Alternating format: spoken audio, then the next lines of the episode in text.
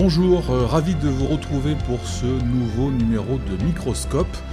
Alors aujourd'hui avec euh, Baptiste Cuny, le responsable de l'innovation au pôle agricole de Ralis, nous allons faire le point autour du changement climatique.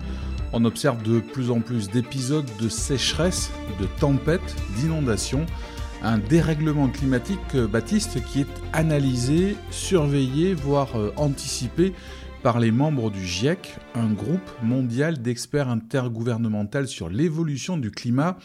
Alors Baptiste, peux-tu nous rappeler quelles sont les hypothèses de ces experts? Dans les scénarios du GIEC, hein, historiquement, il y avait cinq scénarios. Euh, du très pessimiste au très euh, optimiste.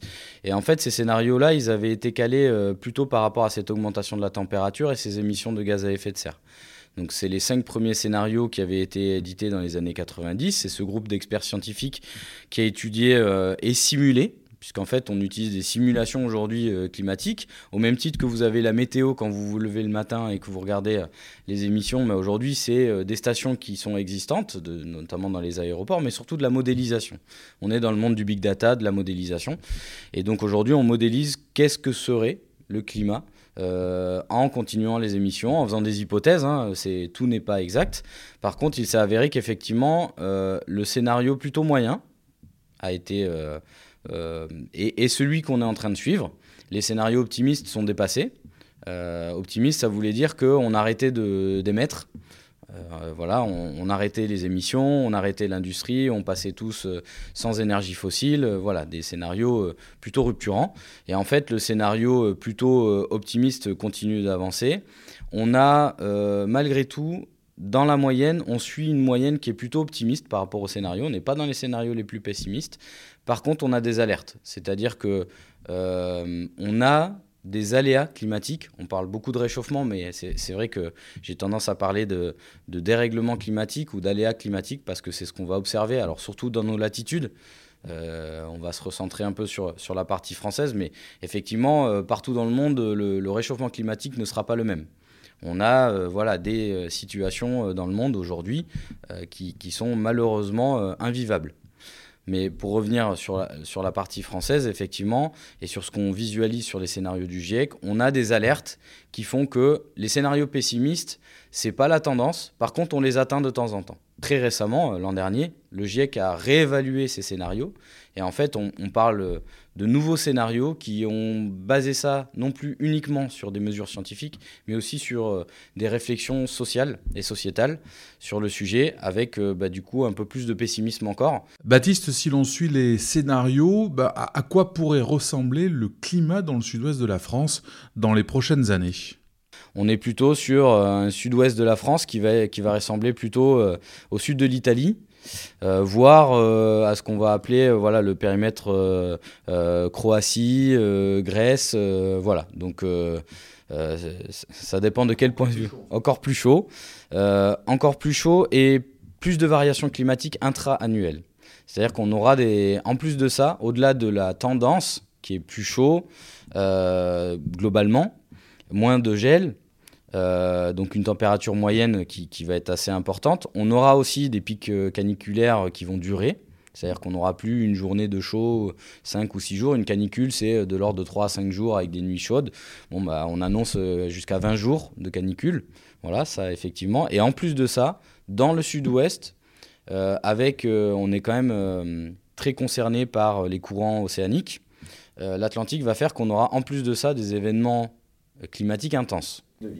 Alors, quel peut être, alors, quel est déjà l'impact euh, pour l'agriculture de ces changements climatiques et quels pourraient être les impacts euh, futurs par rapport justement en fonction de ces, de ces, euh, de ces scénarios et quelles sont les, les, solutions que l'on peut adopter justement pour atténuer cet impact, sachant que l'agriculture ne peut pas tout faire? Il y a un indicateur du climat qui est, qui est en fait euh, peu connu mais qui est suivi depuis quasiment les années 1880, c'est la date des vendanges. C'était une date qui, euh, pour le monde agricole, était représentative d'une évolution climatique. En fait, euh, cette date des vendanges, elle a avancé de 20 jours en moyenne sur l'ensemble des vignobles français dans les dernières années. Donc depuis 1980 jusqu'à 2020, on a avancé de 18 jours quasiment la date des vendanges. C'est un peu moins pour la floraison en, arboriculture. Et pour les dates de semis, notamment maïs, qu'on connaît bien dans le sud-ouest, mais qui est malgré tout en fait un indicateur agricole qui est suivi aussi depuis ces années-là, c'est vraiment l'avènement voilà, de, de l'impact du changement climatique et qu'est-ce qu'on va suivre. Donc ces indicateurs-là, ils sont assez marquants. On a gagné 10 jours en date de semis à peu près sur les 30 dernières années. Donc on voit bien que la nature, elle avance plus vite. On a des besoins aussi euh, en eau plus conséquents, puisque les plantes, avec la chaleur, transpirent plus. Donc ça, c'est plutôt un besoin en eau, voilà, qui est conséquent et qui est réparti sur le cycle. Mais en tout cas, on a déjà ces tendances-là qui sont euh, euh, des cycles qui avancent plus vite, des saisons qui sont raccourcies, par rapport à ce qu'on a connu euh, très récemment finalement. Hein, 1980, c'est pas si éloigné de ça. Euh, mais voilà ce qu'on constate. Au-delà de ça, on constate aussi des événements climatiques intenses avec plus d'érosion, plus de sécheresse, plus d'orage et donc euh, des aléas climatiques aussi à gérer d'un point de vue agricole. Donc on a cette tendance-là en fait à des cycles un peu différents a des besoins en eau euh, des cultures un peu différentes, un peu plus conséquentes, euh, voilà, euh, clairement. Et de l'autre côté, des aléas qu'il faut gérer.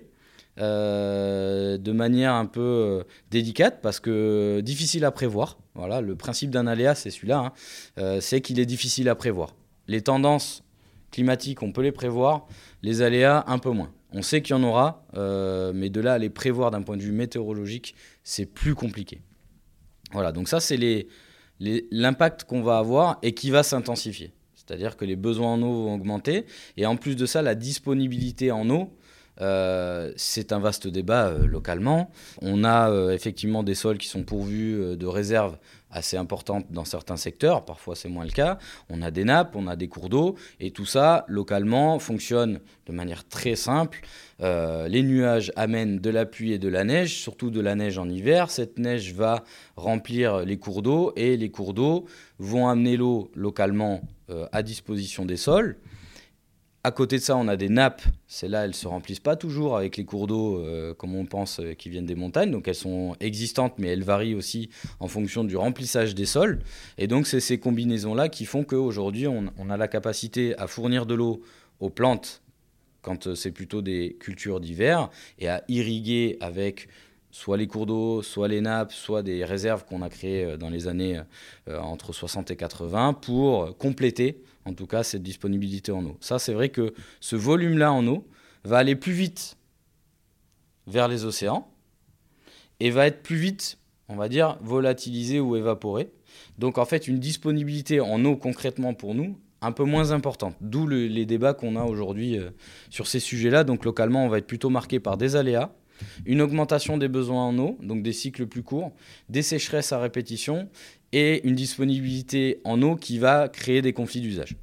On voit déjà l'impact hein, de ce dérèglement climatique sur l'agriculture, mais euh, sait-on évaluer l'évolution pour les prochaines années et fort de ces éléments, comment les acteurs du monde agricole, dont Euralis, s'organisent pour limiter l'impact? Deux solutions, éviter et euh, se prémunir. Éviter, c'est euh, bah, intégrer ça dans nos schémas aujourd'hui de système de culture. Donc un système de culture, hein, comme un écosystème, on essaye d'avoir au sein de l'agriculture des cultures qui, sont adaptées à notre terroir, à notre territoire et aux conditions. Voilà.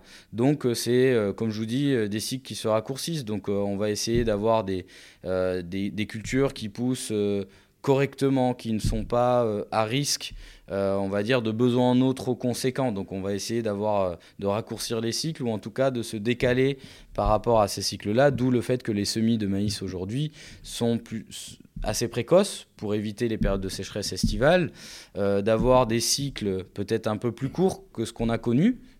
ça aussi, on a, on a des maïs qui ont des cycles plutôt longs, qu'on sème en avril et qu'on va aller récolter en octobre. On va essayer de décaler un peu tous ces cycles-là. Voilà, on va essayer de trouver des cultures qui sont moins gourmandes en eau. Euh, aujourd'hui, on a euh, l'avènement des légumes secs localement. Hein. ça fait partie des solutions qui permettent d'avoir des cultures compétitives, euh, alimentaires, avec des protéines, qui consomment un peu moins d'eau. Donc c'est vrai que pour le coup, ces cultures-là vont cocher un certain nombre de cases. Donc au-delà des légumes secs, il y a aussi un travail sur la, génétique. Hein. L'IDEA, les semenciers aujourd'hui qui travaillent la génétique, essayent de sélectionner pas que vis-à-vis d'un potentiel et d'une productivité, mais aussi de ces contextes-là, et d'essayer de trouver des variétés qui s'adaptent beaucoup mieux à ces, à, ces, contextes. On ne parle pas encore d'aléas, hein. encore une fois, je, vous parle d'éviter, ou en tout cas de s'adapter au, contexte de demain. Donc d'avoir des, variétés qui sont moins gourmandes en eau, euh, qui ont des, capacités à, absorber, on va dire, euh, la lumière de manière plus efficace aussi. On parle de ça, de couverture des sols. on va parler effectivement d'éviter, de, s'adapter, d'avoir des systèmes de culture plus complexes. On va parler de résilience, c'est-à-dire des systèmes qui, euh, au, lieu, d'être soumis justement à ces réchauffements brutaux ou à ces aléas de manière brutaux, on va essayer d'avoir un système qui va le subir sans être impacté euh, d'un point de vue productivité. Et quand on parle productivité, c'est le rendement, mais aussi l'économie pour les agriculteurs et l'approche sociale de tout ça qui va euh, pérenniser des exploitations. Donc euh, plus de résilience égale quand même quelque chose qui s'adapte mieux à ces choses-là. On le répète souvent, sans eau, pas d'agriculture. Mais alors quelles sont les solutions pour consommer l'eau sans la gaspiller, Baptiste? On va essayer de, de mieux piloter tout ça. on parle de pilotage. On va euh, donc euh, mieux piloter euh, les cultures, les interventions culturelles. On parle d'agriculture de précision aujourd'hui. La technologie est rentrée dans l'ère de l'agriculture depuis longtemps, mais aujourd'hui, la technologie, elle amène aussi un regard différent et une agriculture raisonnée encore plus performante en mettant la juste dose au juste endroit. On parle de bonne dose au bon endroit quand on parle avec des agriculteurs, mais moi j'ai tendance à parler plutôt de juste dose au juste endroit pour dire qu'aujourd'hui on, intègre tout ça et, euh, les outils d'aide à la décision, les capteurs embarqués, les images satellitaires, aujourd'hui les satellites nous apportent beaucoup dans l'agriculture, nous permettent de mieux piloter ça et de s'adapter. C'est-à-dire qu'on va avoir des scénarios de, stratégie, voilà, des scénarios stratégiques qui vont nous permettre justement de poser les bases du système et en fonction de l'année, et comme je vous l'ai dit, l'année, elle sera avec des tendances euh, qu'on connaît et puis des aléas qu'on ne connaît pas. On va piloter au fur et à mesure de cette année, euh, toujours en adaptant la stratégie à la réalité de l'année. Et c'est ce double objectif aujourd'hui qu'on suit avec des outils de, pilotage, des outils d'aide à la décision qu'on appelle agriculture de précision chez nous. Tu en parlais au début de ce podcast, l'autre enjeu pour l'agriculture, c'est la décarbonation de son activité. Euh, comment, par l'agronomie ou l'innovation, on peut réussir cette décarbonation? On va limiter euh, les engrais minéraux qui sont euh, à la production source d'émissions. alors, apport au champ, source aussi d'émissions, puisqu'on va minéraliser, donc on va apporter des émissions de, de, CO2, mais aussi de protoxyde d'azote.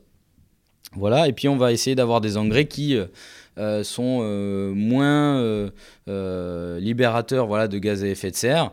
On va aussi utiliser au maximum l'élevage, les, les, sources d'engrais organiques qui libèrent moins et qui utilisent moins d'azote minéral. Et puis on va arriver sur des nouvelles solutions qu'on appelle biosolutions aujourd'hui, qui viennent aussi un peu des biotechnologies et qui sont euh, non plus de synthèse, mais qui utilisent des, schémas euh, connus dans la nature avec des bactéries, des champignons, euh, des acides aminés naturels qui vont compenser la réduction, que ce soit de produits phytosanitaires ou d'azote minéral très émetteurs euh, pour essayer en tout cas d'avoir des bilans carbone. On parle beaucoup de bilan carbone, hein, c'est la balance entre les émissions et, euh, le captage, voire le stockage, euh, pour avoir des bilans carbone les plus bas possibles de nos cultures. Alors le maïs, c'est un sacré avantage parce que ça restitue beaucoup, ça émet aussi beaucoup, voilà, mais le bilan est plutôt positif de notre système. On va toujours consommer.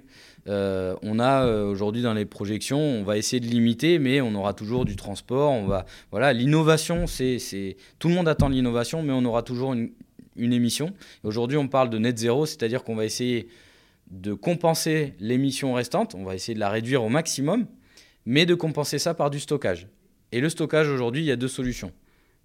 Il y a reforester, puisqu'aujourd'hui, il y a effectivement la forêt, les arbres, les haies, les prairies sont des puits naturels de carbone. Et donc, on a beaucoup, effectivement, euh, déforesté au niveau international. Alors, localement, on a une chance, c'est qu'on a encore des systèmes de culture qui gardent de l'élevage. Et l'élevage n'est pas forcément mauvais pour tout, puisque qui dit élevage dit euh, normalement haies et prairies. Voilà. Euh, donc les prairies vont stocker, on va essayer de les gérer différemment, de les d'augmenter leur stockage naturel. Et puis à côté de ça, on va essayer de développer des haies, des arbres, des forêts à proximité pour continuer à stocker. Et puis après, il y a la couverture des sols. Et ça, c'est ce qu'on peut faire aussi dans le monde de la grande culture. Euh, c'est couvrir le sol. Effectivement, l'hiver, quand vous passez euh, sur nos routes, vous avez encore quelques champs qui sont euh, pas totalement couverts. Bah, le travail aujourd'hui des agriculteurs, c'est de mettre ce qu'on appelle des couverts végétaux. Donc, c'est des couverts hivernaux qui n'ont pas vocation de produire des, des, denrées alimentaires, mais de couvrir le sol. Et en couvrant le sol, on limite les émissions, mais surtout on stocke du carbone. Ces couverts-là vont nourrir le sol, vont permettre d'organiser, contrairement à minéraliser, c'est l'opposition, pour stocker du carbone et alimenter toute cette vie du sol d'un côté, donc euh, meilleure résilience des cultures, stockage du carbone, l'agriculture sera en fait stockeur net de carbone plus que d'émissions. Par contre, il y aura toujours des émissions, mais l'agriculture, euh, vraie solution pour moi euh, pour l'avenir, vis-à-vis d'un avenir décarboné, stockage et réduction de carbone. Merci Baptiste Cuny, responsable de l'innovation au pôle agricole d'Euralis pour toutes ces précisions. Vous pouvez réécouter ce podcast, mais aussi les 55 autres podcasts sur les bonnes plateformes comme Spotify, Apple Podcast ou encore Ocha. À très bientôt.